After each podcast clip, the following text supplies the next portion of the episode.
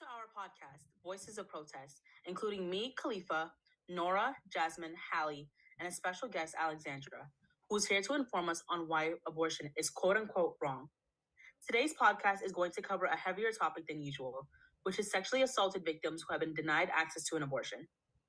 Sexual assault has been going around for more than a decade, but victims who have experienced this traumatic experience have been silenced by society and including their own families. People tend not to believe the victims of sexual assault and they ask so many unnecessary questions and try to blame the victim. For example, what were you wearing?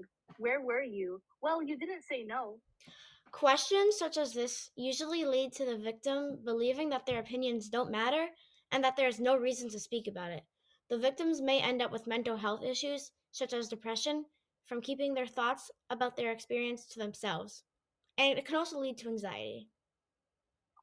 Abortions are a way to help victims who have been impregnated by their rapist in different ways. And without abortion, the baby that is later on born can remind the victim of rapist due to genes. Along with the fact that an abortion can basically be classified as a medical procedure, people can die from giving birth. Some people aren't prepared to have a baby, physically and mentally, because they weren't expecting a baby. They could possibly be a child themselves. It can cause trauma for the child themselves and the baby that they later on gave birth to. Now that we've established ground information, what does our guest Alexandra have to say? Thank you, Hallie. You guys have brought up good points, but I believe that by the rules of the Christian church, children are a blessing to have and that they are living humans.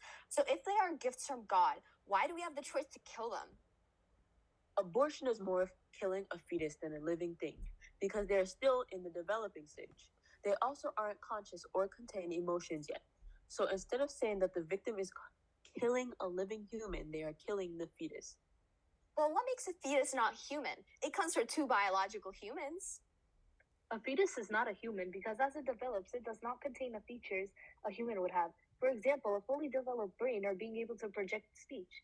Humans are able to speak, but a fetus cannot since it will still be inside of a body. What makes a human fully a human?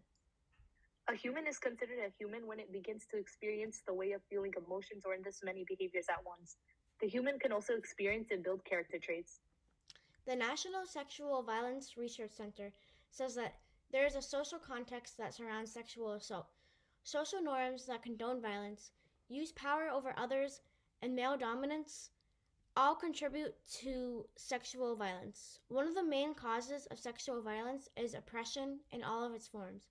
Sexual violence is preventable through communities coming together at all levels of society, including including homes, neighborhoods, workplaces, and other settings. We are all responsible for preventing sexual assault and establishing norms of respect, safety, and equality. Given that this information was provided by an institution with experience in the topic of sexual violence, it helps build stigma and encourages others to stand up for themselves. Furthermore, this institution can build trust with the community and make the victims feel as if they are in control. Now that you guys have fully explained to me why anti abortion can affect victims who were sexually assaulted, I understand how without abortion now, victims face mental health issues, such as experiencing post traumatic stress disorder due to anxiety and stress. I am convinced that abortion can help benefit others. How can I help bring abortion back? If you would like to help bring abortion back, you can sign petitions such as the Abortion Petition for Ohio and the Petition for Georgia. As you can see, the debate about rights to abortions is currently still ongoing. What are your thoughts on the manner, matter?